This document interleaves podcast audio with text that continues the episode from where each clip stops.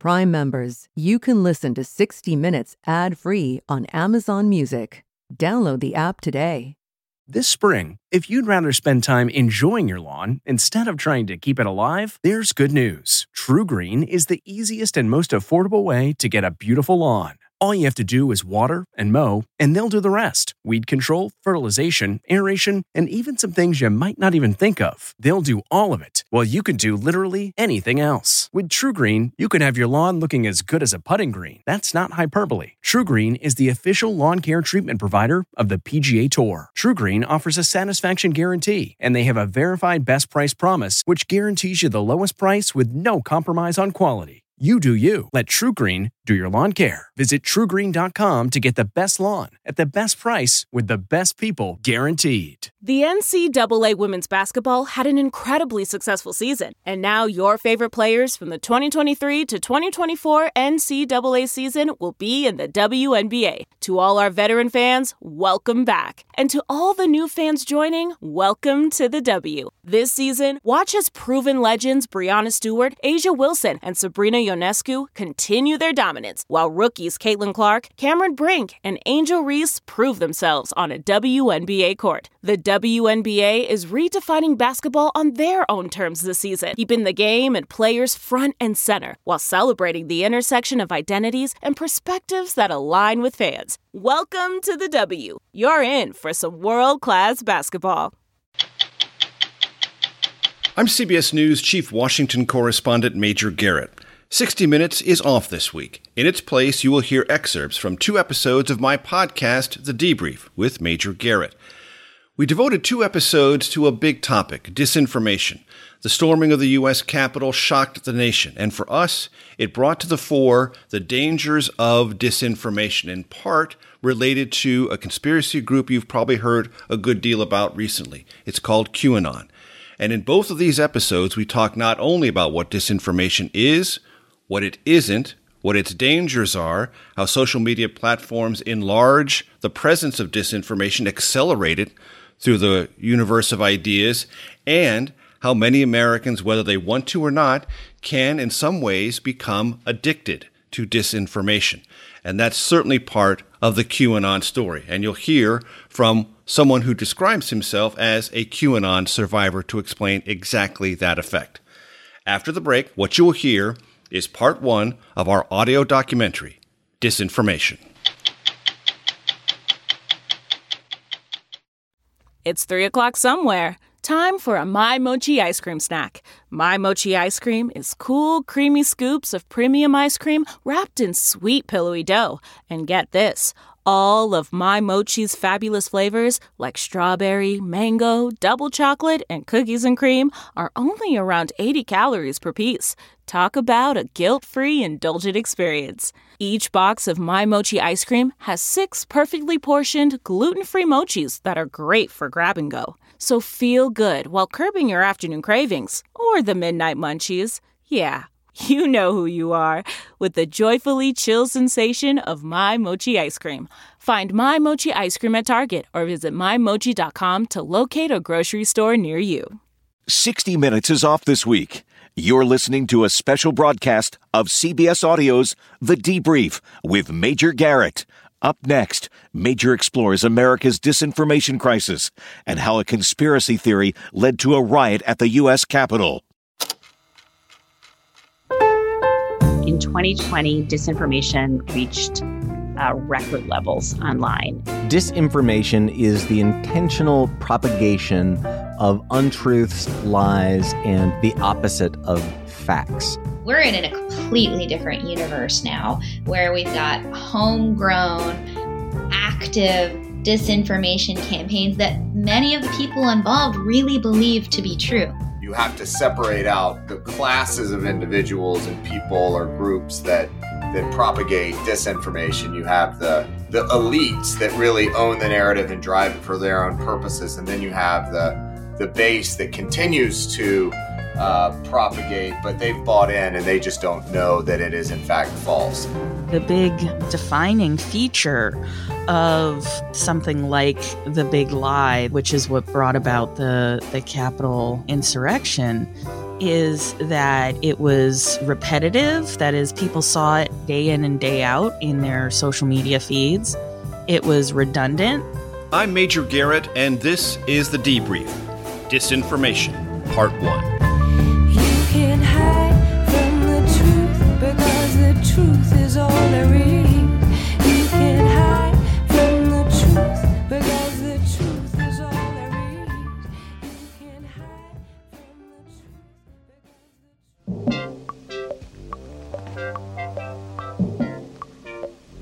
Welcome to the information age. Trust us, we get the irony. You are here because you seek information. By definition, you are much less likely to be an active or even unwitting consumer of disinformation. But like us, you might have underestimated its prevalence and its danger, and, like us, you may have more curiosity than ever about its origins, how it began as meddling by hostile nations, but has recently morphed into a domestic online virus of startling potency. So we're at a whole other level of disinformation because it's homegrown. Right now, ordinary Americans who believe, really do believe that they're doing their own research and helping to find the truth of what's going on, are caught in a vast web of conspiracy. My name is Dr. Nikki Usher. I'm an associate professor at the University of Illinois Urbana Champaign in the journalism department. The way that QAnon and uh, the mainstream right wing media intersect, it's a pretty pretty close slippage. So when you add in platforms like Facebook and Instagram and everything else in the mix, it's really quite a dangerous conco- concoction. This homebrewed disinformation. We're doing it to ourselves. Okay. Now, um, have you guys been following 4chan, Q, any of that stuff? QAnon is an online community that believes, among other things, that former President Donald Trump is a time traveler, that a super race of genetically mutated birds will save mankind from lizard people, that Adolf Hitler was German Chancellor Angela Merkel's father. Oh, and the one you probably have heard the most about that National Democrats worship Satan, drink blood, and run a pedophile ring. I've read some stuff, but it's hard to follow. I mean, you have to spend a lot of time digging into it. Much of this came from the cryptic dark web posts of a self proclaimed government insider, allegedly with top secret clearance, known only as Q.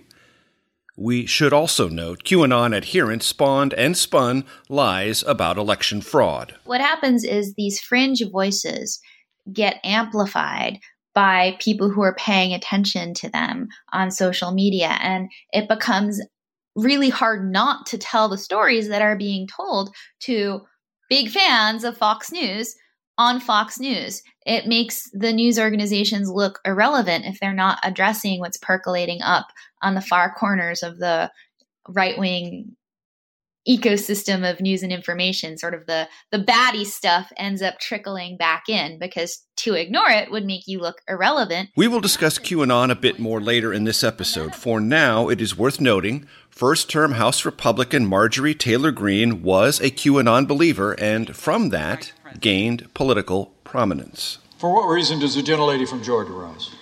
Mr. President, I, along with 70 of my Republican colleagues, object to the counting of the electoral votes for the state of Michigan. let's just look at the election of these qanon house reps to federal office right that's a really good example of people whose ideas were sort of in the minority those ideas got louder and louder and in fact gave these lawmakers the ability to run for national office and be elected, right? And that same sort of source of fringe to power is what we're seeing happen. Is the objection in writing and signed by a member and a senator? The objection is writing, not signed by a senator. In that case, the objection cannot be entertained. Greene has spouted anti Semitic tropes, falsely called the mass shooting at a Parkland, Florida high school a hoax. She has also endorsed the execution of House Democrats, including Speaker Nancy Pelosi. House Democrats have called for her to be censured or expelled. What exactly did you mean when you said the, that the enemy is within? What exactly did, It did you mean means by that we have members of Congress who want to bring guns on the floor and have threatened uh, violence on other members of Congress. Though we may be uncomfortable admitting this, disinformation is embedded in our daily life. It might seem like a lifetime ago, but disinformation featured somewhat prominently in President Trump's first impeachment. Part of the investigation involved a Russian disinformation campaign pitting the blame for Moscow's 2016 election interference on neighboring Ukraine. Ladies and gentlemen, the President elect of the United States, Joseph Robinette Biden Jr., and Dr. Jill Biden. President Biden didn't use the word disinformation in his inaugural address, but he sure described it. And we must reject the culture in which facts themselves are manipulated and even manufactured. Domestically, disinformation spreads like an infection through our favorite social media platforms. Those platforms monitor, but also monetize disinformation. The big difference here is that platforms, because of the way they're set up to feed off of emotion and uh, spew back to you the things that you are most likely to engage with as part of their profit model. What would ordinarily in a pre digital world happen is just sort of one to, you know, your own sort of self contained, you know, thoughts ends up being spread across an incredible network of people and then reinforced by the algorithms of these social media platforms where people are sharing this content. Disinformation has shaped American politics and eroded already shaky faith in national institutions. Most shockingly, disinformation fed the violent insurrection at the U.S. Capitol, where people were beaten and died both because they believed in disinformation and because they were defending the Capitol from disinformation. There is no way anyone will ever convince me Joe Biden got more votes than President Trump.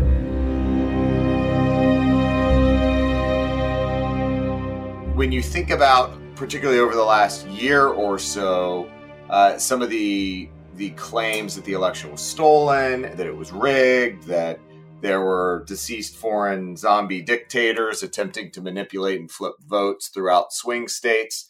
That is an example of disinformation. It is provably and demonstrably false. Those that propagated the big lie knew that it was doing so, but they advanced that narrative for their own purposes. So, textbook case of disinformation. Mr. Krebs, welcome back. Chairman Johnson, Ranking Member Peters, and members of the committee. Uh, Chris Krebs was director of the U.S. Cybersecurity and Infrastructure Security Agency. And famously, the last uh, person fired by the president via Twitter. Up until the last days of the Trump administration, Krebs monitored federal cybersecurity systems and helped states defend against cyber warfare, particularly around election security. Much of that work focused on foreign disinformation campaigns, and we all learned a good deal about Russian efforts in 2016. 2016, if you look back at the intelligence community assessment that was released in January of 2017, it showed a three pronged interference campaign from the Russian government, the Russian intelligence services. The first prong was to attempt to penetrate election machines, election voting systems um, for purposes that are still immediately unclear, uh, but they certainly got into some voter registration databases. The second prong of the campaign was to push disinformation in this case uh, to the American people for the purposes of, of dividing us. The third prong was something called a hack and leak operation. The email account of John Podesta, top advisor to Hillary Clinton, was hacked. Damaging emails were released. That's actually another type of uh, information uh, operation. That's malinformation. Malinformation is where you actually develop and seed false information with legitimate information and push it out.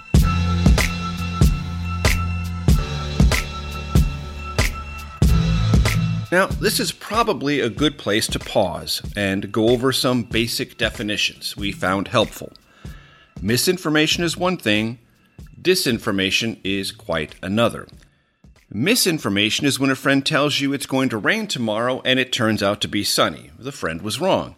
The friend didn't mean to mislead you, he just got the forecast wrong, or the weather changed. One of the things that's confounding about our field of research is that there's no communication without misinformation. People are wrong. That happens. But when we think about disinformation, we're really talking about how certain people or kinds of content like conspiracy or political disinformation, uh, we're talking about the ways in which it spreads online, so how it achieves scale. Dr. Joan Donovan is the research director of Harvard University's Shorenstein Center on Media, Politics, and Public Policy. And so we're always trying to understand that the connection between the the lie, who's doing it, how they're achieving scale, and then what are the effects of that. Call now for America Online, a new way to use your computer to communicate, have fun, and get instant news and information.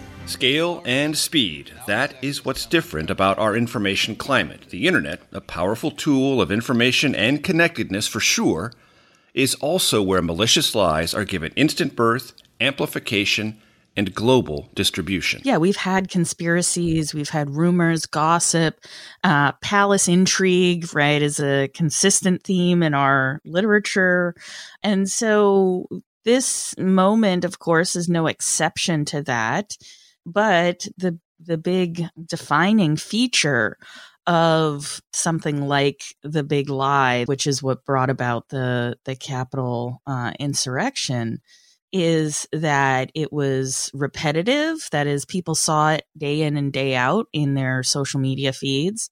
It was redundant. That is, they saw it in multiple different places every day, including off of social media and on cable and radio and in print. And that is precisely what happened with the biggest lie of 2020 that President Trump won re election. Are you trying to say that as of January 20th, that President Trump will be president? Well, Barrett, that, that depends on what happens on Wednesday. I mean, this is why we have the debate. No, it doesn't. is- Trump fired Krebs because he said the president lost fair and square and that the election was the most secure ever. Its results accurate and repeatedly verified. what really was the more egregious and and higher in volume, higher in flash, higher in impact was the big lie, and that's that the election was stolen, and and that really started picking up domestically by the president and his supporters in the campaign and others in June or July, and and really the seed for the big lie was that mail-in voting the expansion of mail-in voting for legitimate purposes due to this the fact that we have this little thing covid this this pandemic that would present risks to both poll workers and voters to to vote in person. So as mail-in voting expanded the the president and his team or his campaigns viewed it as a a threat and started seeding this narrative that the only way they would lose is if the election was rigged When I hear the swing states and I hear all the changes in election rules at the last minute, when I hear that, to me, that's changing rules at the 11th hour. That to me uh, constitutes as cheating. Do you know why rules were changed? I know, f- f- I know for certain states rules were changed because of COVID. Uh huh. That was the excuse. The coronavirus pandemic, with its lockdowns and work at home requirements, remains a seedbed of disinformation. It gave rise to conspiracy theories about the virus's origin, about miracle cures, about supposedly manufactured death counts and make believe intensive care populations. Within this cauldron of doubt, lies about mail in voting grew stronger. when you think about what's happened to the country and really the world writ large over the last year, you know, it's not just you know businesses that have accelerated a digital transformation into remote work and more people working from home. What you've really seen is culturally the diffusion or the lack of real clear distinction between, you know, when are you at work and when are you on your free time? And really, more than anything, what that means is screen time. People are on devices with the screen in their face nonstop. And, and there are real societal implications here. One implication being drawn into one conspiracy theory that leads to another, then to another. And I think that really helped stoke the fire of the big lie in, in over June, July timeframe. And it was it was continued, caught a spark, and then they just piled more tinder on top. Former President Trump did this repeatedly before and after the election. His attorneys gave voice to noxious conspiracy theories, some of which made it into rapidly dismissed lawsuits, others they simply saved for credulous or spineless media outlets. The moment that always sticks with me was immediately after I was uh, let go of my position. This was in mid November. And you had a number of campaign attorneys, employees of the Trump for President campaign at the RNC headquarters. And there should never be another election conducted in this country. I don't care if it's for local dog catcher using a Dominion machine and Smartmatic software. We have got to have an American company that uses paper ballots that we can all verify so every one of us can see that our vote is our vote. We're talking Sidney Powell, uh, Rudy Giuliani, Jenna Ellis, and I think at the time I said it was the most dangerous and possibly craziest hour and 45 minutes of uh, of television in American history. And you, and you look where it went from there. It, that to me, from there, it was only a matter of time with additional whipping up of of the supporters that we were going to end up in a uh, absent some intervention, end up with January 6th and the storming of the, the Capitol building. That did not surprise you. Not at all. Not at all.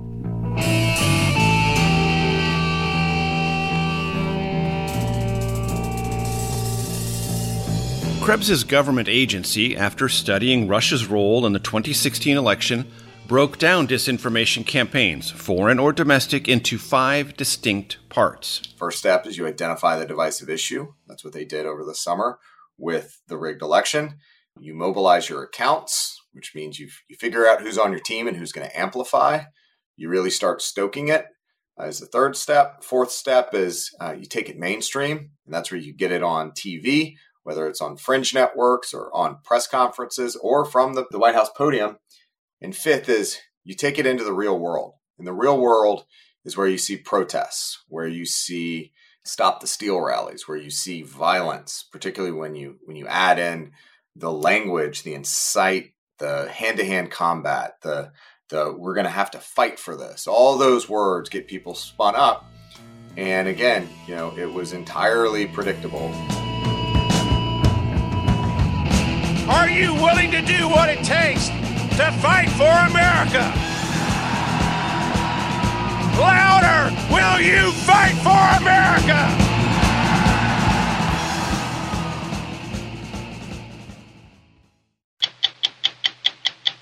I'm CBS News Chief Washington Correspondent Major Garrett. 60 Minutes is off this week. You're listening to a special broadcast of my podcast, The Debrief. In this episode, we're exploring conspiracy theories and disinformation. Experts tell us disinformation has never been more prevalent than it is now. According to a just released study by the German Marshall Fund, Facebook users interacted with deceptive posts more than 1 billion times in October, November, and December, twice the rate of 2016. Deceptive content on Twitter also reached all time highs, driven at historic rates not by bots or anonymous authors, but by verified Twitter accounts. Hello, uh, my name is Karen Kornbluh. I'm the uh, Senior Fellow and Director of the Digital Innovation and Democracy Initiative at the German Marshall Fund. We wanted to know exactly how the study sifted disinformation and measured its scope. What we're looking at is these outlets or websites uh, that spread disinformation online pretending to be journalism. So the independent news rating source NewsGuard looks at sites online and rates them according to whether they've repeatedly published provably false information and whether they gather uh, and present information credibly. And we took outlets that had failed both those categories. We used NewsWhip data, which looks at how things spread online, and we saw that it had greater engagement in 2020 than in the past. What we're seeing is that there are these outlets online. These are, you know, massive footprints. Go to Joe Hoft now. of Gateway Pundit. Yeah, yeah. Thanks, Steve. Um, and great to be back. The- that repeatedly put out false information, that slap a headline that has nothing to do with the underlying information. And they're working often with networks of pages that then further propagated or influencers who propagated or bot networks that propagated. And in that way, people get the sense that this is you know, fact checked, verified news that their neighbor sent them. And in fact, it's a whole disinformation campaign. It is in itself a disinformation virus, is it not? Exactly, exactly. You know, we, we've gotten to this whole whack a mole situation where the platforms, after the content has already gone viral, they'll take it down. Facebook did that with something called Plandemic, a 40 minute disinformation video riddled with falsehoods about coronavirus. By the time Facebook acted, that video had been shared millions of times. After the fact monitoring is, experts tell us, more about face saving for big tech companies than curating content for accuracy and reliability. Disinformation makes money. Uh, the way the platforms work, as we know, is they sell ads. The longer uh, you stay online, the more uh, your friends stay online. So what's incendiary, what's conspiratorial, that keeps you online uh, being fed ads. And that makes money for the folks who are propagating the disinformation, and it makes money for the platforms. And the platforms aren't being asked to do anything but make money by their shareholders. Right. I guess uh, one way to think about it is information makes money, but disinformation makes a lot more a lot. and a lot faster. Yeah. Yeah. Yeah. One of the reasons conspiracy theories take hold, research suggests, is the absence of local and credible news sources. Local news in the form of newspapers and radio stations has atrophied during the digital age. Local TV news has tried to step in, but to very limited success. Hundreds upon hundreds of local newspapers have either died or been hollowed out. Again, Harvard's Joan Donovan. We have a local news ecosystem that has been completely decimated. So, places where people would go to find timely, local, relevant, and accurate information, those have largely disappeared because of social media's dominance in the advertising markets, uh, especially Google searches uh, ability to capture information and and monetize it. And so we don't get to a loss of trust uh, in a declining trust in institutions through just them mishandling information or or being wrong. We get there because people have less touch points with important truth telling institutions. When mid sized cities or small towns lose local journalism, the alternatives are either large urban media outlets or upstart conservative ones the conservative ones have tended to gain a quick cultural toehold. And so within these smaller partisan uh, news outlets, there's this constant refrain of they don't want you to know, don't listen to them. Uh, and them and they uh, are often either centrist or more mainstream media, and then, of course, leftist media. But within the right wing partisan news ecosystem, there's a a strong impulse to to ref, you know refuse to engage with uh, and share and read other kinds of news. And so all of these things together make it so that it's very difficult both to break out of those news echo chambers, but then also to find things that are resonant.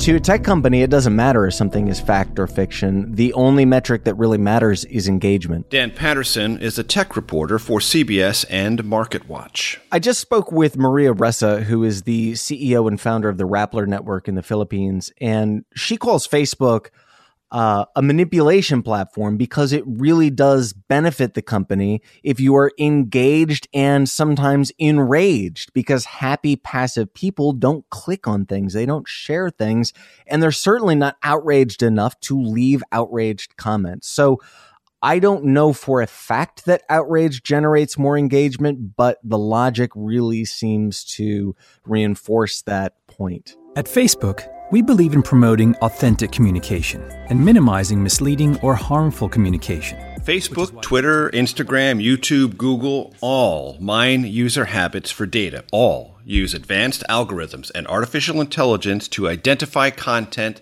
that will lengthen screen time, lengthen user engagement. Just yesterday, uh, I'll give you an example. I interviewed a gentleman by the name of Frederick Brennan. He is the founder of the platform 8chan, which is where QAnon really took off. Fred is of and from the internet, this was an audio interview for a story. I just put the video on my YouTube in case, hey, maybe people will find this interesting. There was nothing controversial in this, and yet YouTube's algorithm banned and blocked the video saying this is um, cyberbullying. What will happen to uh, QAnon in the post Trump era? So obviously, QAnon is. Now, within five minutes of that getting banned, I was able to find a QAnon video that had 281,000 views on it. And it talked about how Democratic pedophiles were drinking, literally talked about how Democratic pedophiles were drinking the blood of Satan or of children and using this to steal the White House from us. Patterson flagged this inconsistency and he got his interview restored. But in the meantime, the Democrat blood drinking pedophile video remained and racked up another 30,000 views. And it just shows you the disconnect between what they say, YouTube says we're getting rid of all this QAnon stuff, and what they do. They profit from something that gets hundreds of thousands of views. And it was right there, right in front of our face, ads running right next to a QAnon video. And help the audience understand how they profit from more clicks. What's that mechanism of profitability? Google's mechanism of profitability is called AdSense, and they really target behavior and then pair it with content that is designed to get you not just to watch a video, but to watch another video and maybe click like and maybe click comment. Their algorithms target you with content that is designed to engage you and not just let you watch one, but to keep you addicted to the platform. Facebook uses similar mechanics, but inside your news feed. And then they push you from that news feed into private groups that are less susceptible to public scrutiny, but they can continue to get the same engagement. And uh, does Twitter have a profit motive here as well? Yeah, Twitter's profit motive is huge. Look, uh, even though this platform, the Twitter platform, is smaller than Facebook or YouTube, um, it has really defined the public zeitgeist for the last at least four years. It was President Trump, former President Trump's platform of choice. And the earned media that Twitter got was incredible. Everyone talked about President Trump. If he said or did something outrageous, they would also be talking about Twitter, which increased their engagement not just on the site, but their top of mind awareness worldwide. We asked Twitter to join this conversation to talk about its brand new content monitor called Birdwatch. Hey there, I am Keith Coleman. I am a VP of product at Twitter. What's Birdwatch? Birdwatch is a community driven approach to addressing misinformation. And the idea with Birdwatch is that people on Twitter can identify tweets they believe are misleading uh, and add context that they think would be helpful to other people who are seeing those tweets the goal is that when there's enough consensus from a broad and diverse set of contributors, the most helpful of those notes would actually be added to tweets on Twitter for everyone to see. Fair to say January 6th was a galvanizing moment, however? I would say uh, that the past year has reaffirmed the reasons we're doing Birdwatch. Over the past year, we, you know, we've been adding context to tweets, but we also see the challenges and limitations with that approach. For example, we know that not everyone trusts or wants a single tech company or any singular institution to be uh, choosing what context to add and when.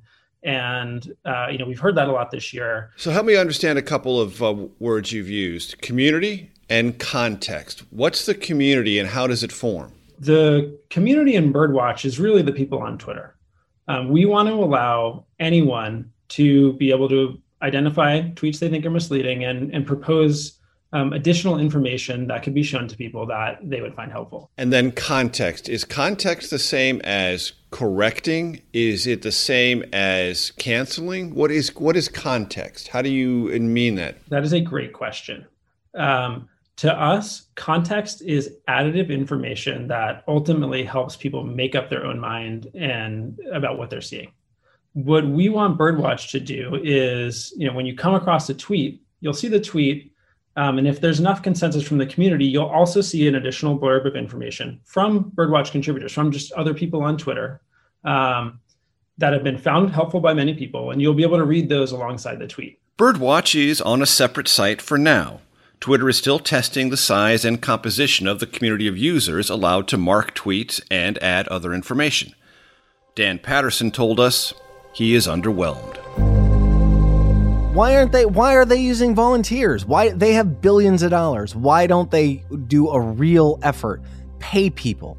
Pay people. It's nonsense. If they actually cared about it, they would say, "We are paying people. We are paying 10,000 people $75,000 a year to moderate content. And the worst content, the people who have to look at beheadings or child porn, those people, we're going to pay $200,000 a year. If they wanted to tackle the problem, they could afford to tackle the problem, but they don't. They keep coming up with novelties, and novelties allow harm to continue to propagate across their system. Twitter argues there is a credibility issue that if Twitter employees are the ones screening content, then critics will claim bias or malfeasance on the part of big tech. Meanwhile, if Twitter users screen content, much like it's done on Wikipedia, the company argues that will democratize the process and therefore make it more credible. An independent oversight board will consider whether former President Trump should be allowed back on Facebook over the next few days. Facebook's new oversight board has the final say over content decisions there. The board, made up of journalists, judges, and academics, will soon decide on Facebook's suspension of Trump's account. That board has already overruled four decisions that took down content for violating standards on hate speech and violence.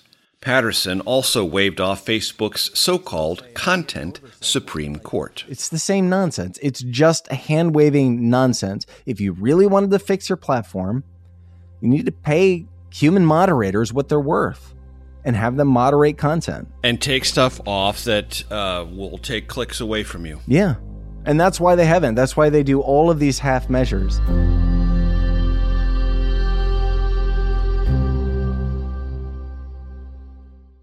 Sixty Minutes is off this week. You're listening to a special broadcast of CBS Audio's The Debrief with Major Garrett. Up next, more of Major's reporting on America's disinformation crisis.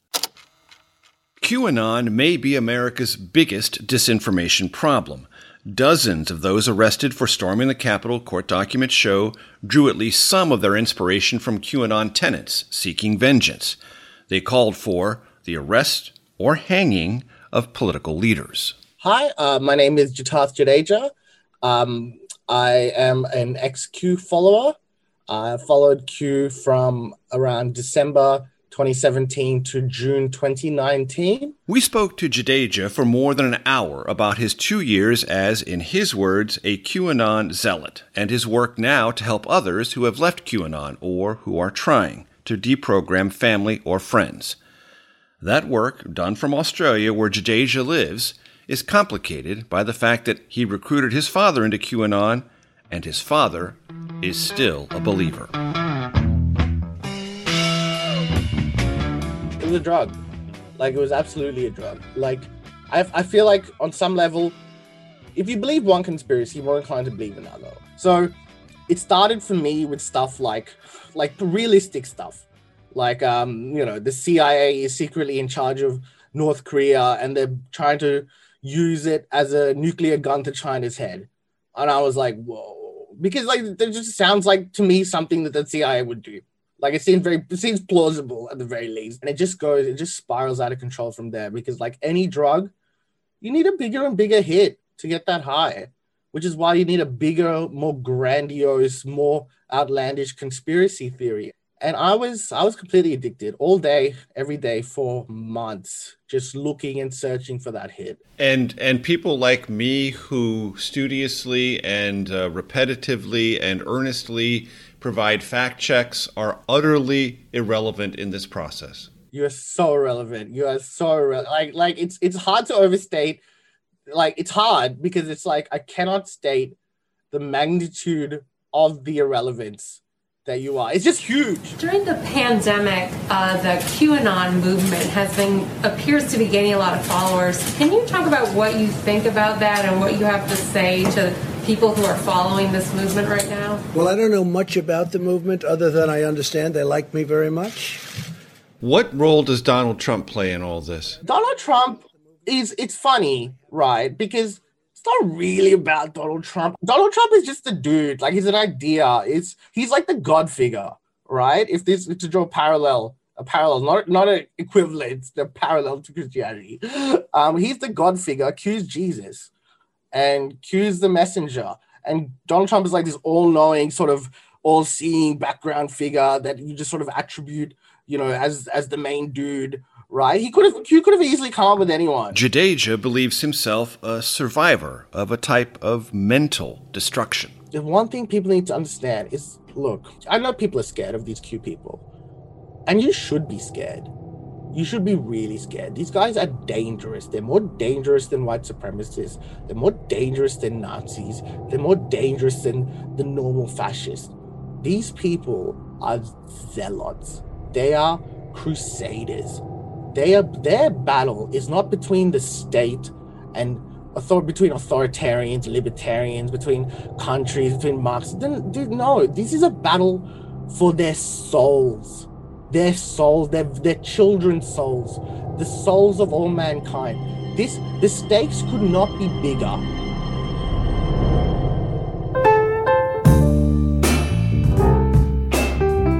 We will learn more about Jadeja's indoctrination, his descent, and his awakening to a great con. QAnon. What is it? Where did it come from? And can it be stopped? In part two of the debrief, next Tuesday.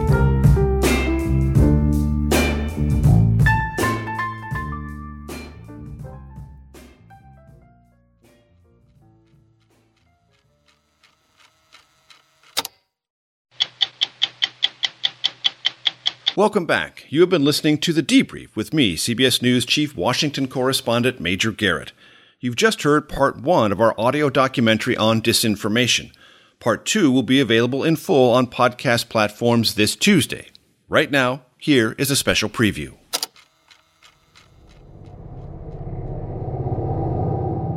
These guys are dangerous. These people are zealots. They are crusaders. This is a battle for their souls, their souls, their, their children's souls, the souls of all mankind. This the stakes could not be bigger. They could literally not be bigger. Can you imagine what you would do if you thought that, that you know that this was this reality? Jitarth Jadeja was a QAnon believer for two years. We introduced him at the end of last week's episode. What would you do? Think seriously. Think about it. What would you do? And the answer is probably there's probably nothing you wouldn't do to save the souls of your children, right? But so you should be scared. You should probably be a lot more scared than you are.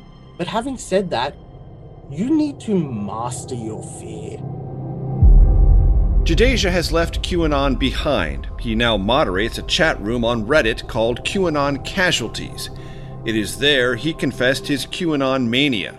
He found forgiveness from other QAnon survivors, and he's got something to say about what it will take to dilute QAnon influence on American life and politics. The people are scared, and they should be, but if you do not if we do not master our fear of these people, we will not be able to act rationally and calmly as we need to do and make the correct decisions, not overboard, overworn by emotions of fear and anger and hatred. Because if we don't, if we not, if we do not master our fear, and we do not take the exact right course of action, it will consume us and they will consume us.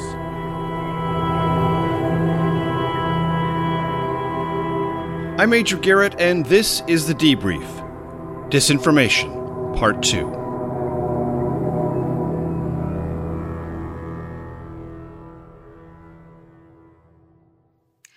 Right conspiracy theory QAnon has spread like wildfire in recent months, gaining traction on social media platforms across the country. Experts we spoke to about QAnon emphasized the need for empathy. The need, they said, despite our revulsion over assorted conspiracy theories and the violence visited on the Capitol January 6th, to walk toward QAnon believers and do so with compassion to coax them away from its dangerous but clearly intoxicating brew of conspiracy theories and rage. Something that, that I've thought about a lot lately is is how do we de-radicalize those that have fallen into um, the the QAnon community, and the the natural reaction I think is to ridicule and humiliate and tell them how could they possibly be that stupid.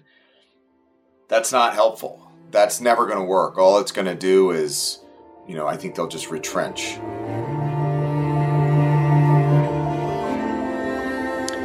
Chris Krebs led for nearly all the Trump administration the Cybersecurity and Infrastructure Security Agency, the federal agency charged with helping states protect election systems. President Trump fired Krebs for reporting what all the data showed. The 2020 election was secure, and President Trump lost. Krebs and his family then faced weeks of physical threats and online harassment, so frightening that armed security was deployed. You know, assuming they that we can de-radicalize, um, it's got to be more about empathy and engagement and compassion and understand. You know, getting to why we are where we are. Why do they feel that this is um, resonating with them? Dan Patterson is a tech reporter for CBS and MoneyWatch. Don't ignore the human component. Um, as creepy as some of these people are, Iowa is a great place to visit, whether you live here or anywhere.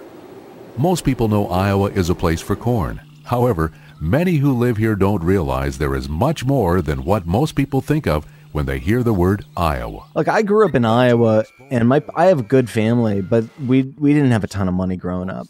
And I lived in South Dakota for a couple years and I just I got to know these people. They were my neighbors. And I still talk to people back west and they it's like a rancher I used to know is really into QAnon and another is a horse trainer. Man, that sunset is gorgeous. Grill, patio, sunset. Hard to get better than that. Unless you're browsing Carvana's inventory while you soak it all in. Oh, burger time. So sit back, get comfortable. Carvana's got thousands of cars under $20,000 just waiting for you. I could stay here forever. Carvana, where car buying meets comfort, meets convenience. Download the app or visit Carvana.com today.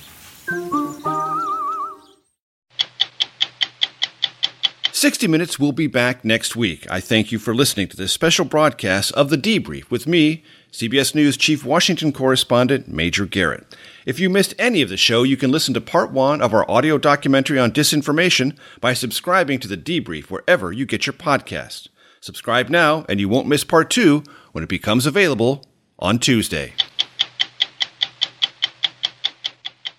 If you like 60 Minutes, you can listen early and ad-free right now by joining Wondery Plus in the Wondery app or on Apple Podcasts. Prime members can listen ad-free on Amazon Music. Before you go, tell us about yourself by filling out a short survey at wondery.com/survey. How powerful is Cox Internet? Powerful enough to let your band members in Vegas, Phoenix, and Rhode Island jam like you're all in the same garage. Get gig speeds powered by fiber from Cox. It's internet built for tomorrow, today. Cox, always building better. Download speeds up to one gigabit per second. Cox internet is connected to the premises via coaxial connection. Speeds vary and are not guaranteed. Cox terms and other restrictions may apply. Hi, this is Jill Schlesinger, CBS News business analyst, certified financial planner, and host of the Money Watch podcast. This is the show where your money is not scary and it's not boring. It is a show that's all about you. It's your questions that make it possible for me to provide unconventional and entertaining insights on your money, and maybe more importantly, on your life. I'm going to be your financial coach, someone who brings common sense and an insider's perspective on how to manage your money and your emotions. And I promise we are going to have a little bit of fun along the way. Have a question from retirement to career changes to college funding? Just send us an email at askjill at jillonmoney.com. Follow Money Watch wherever you get your podcasts. You can listen ad-free on the Amazon Music or Wondery app.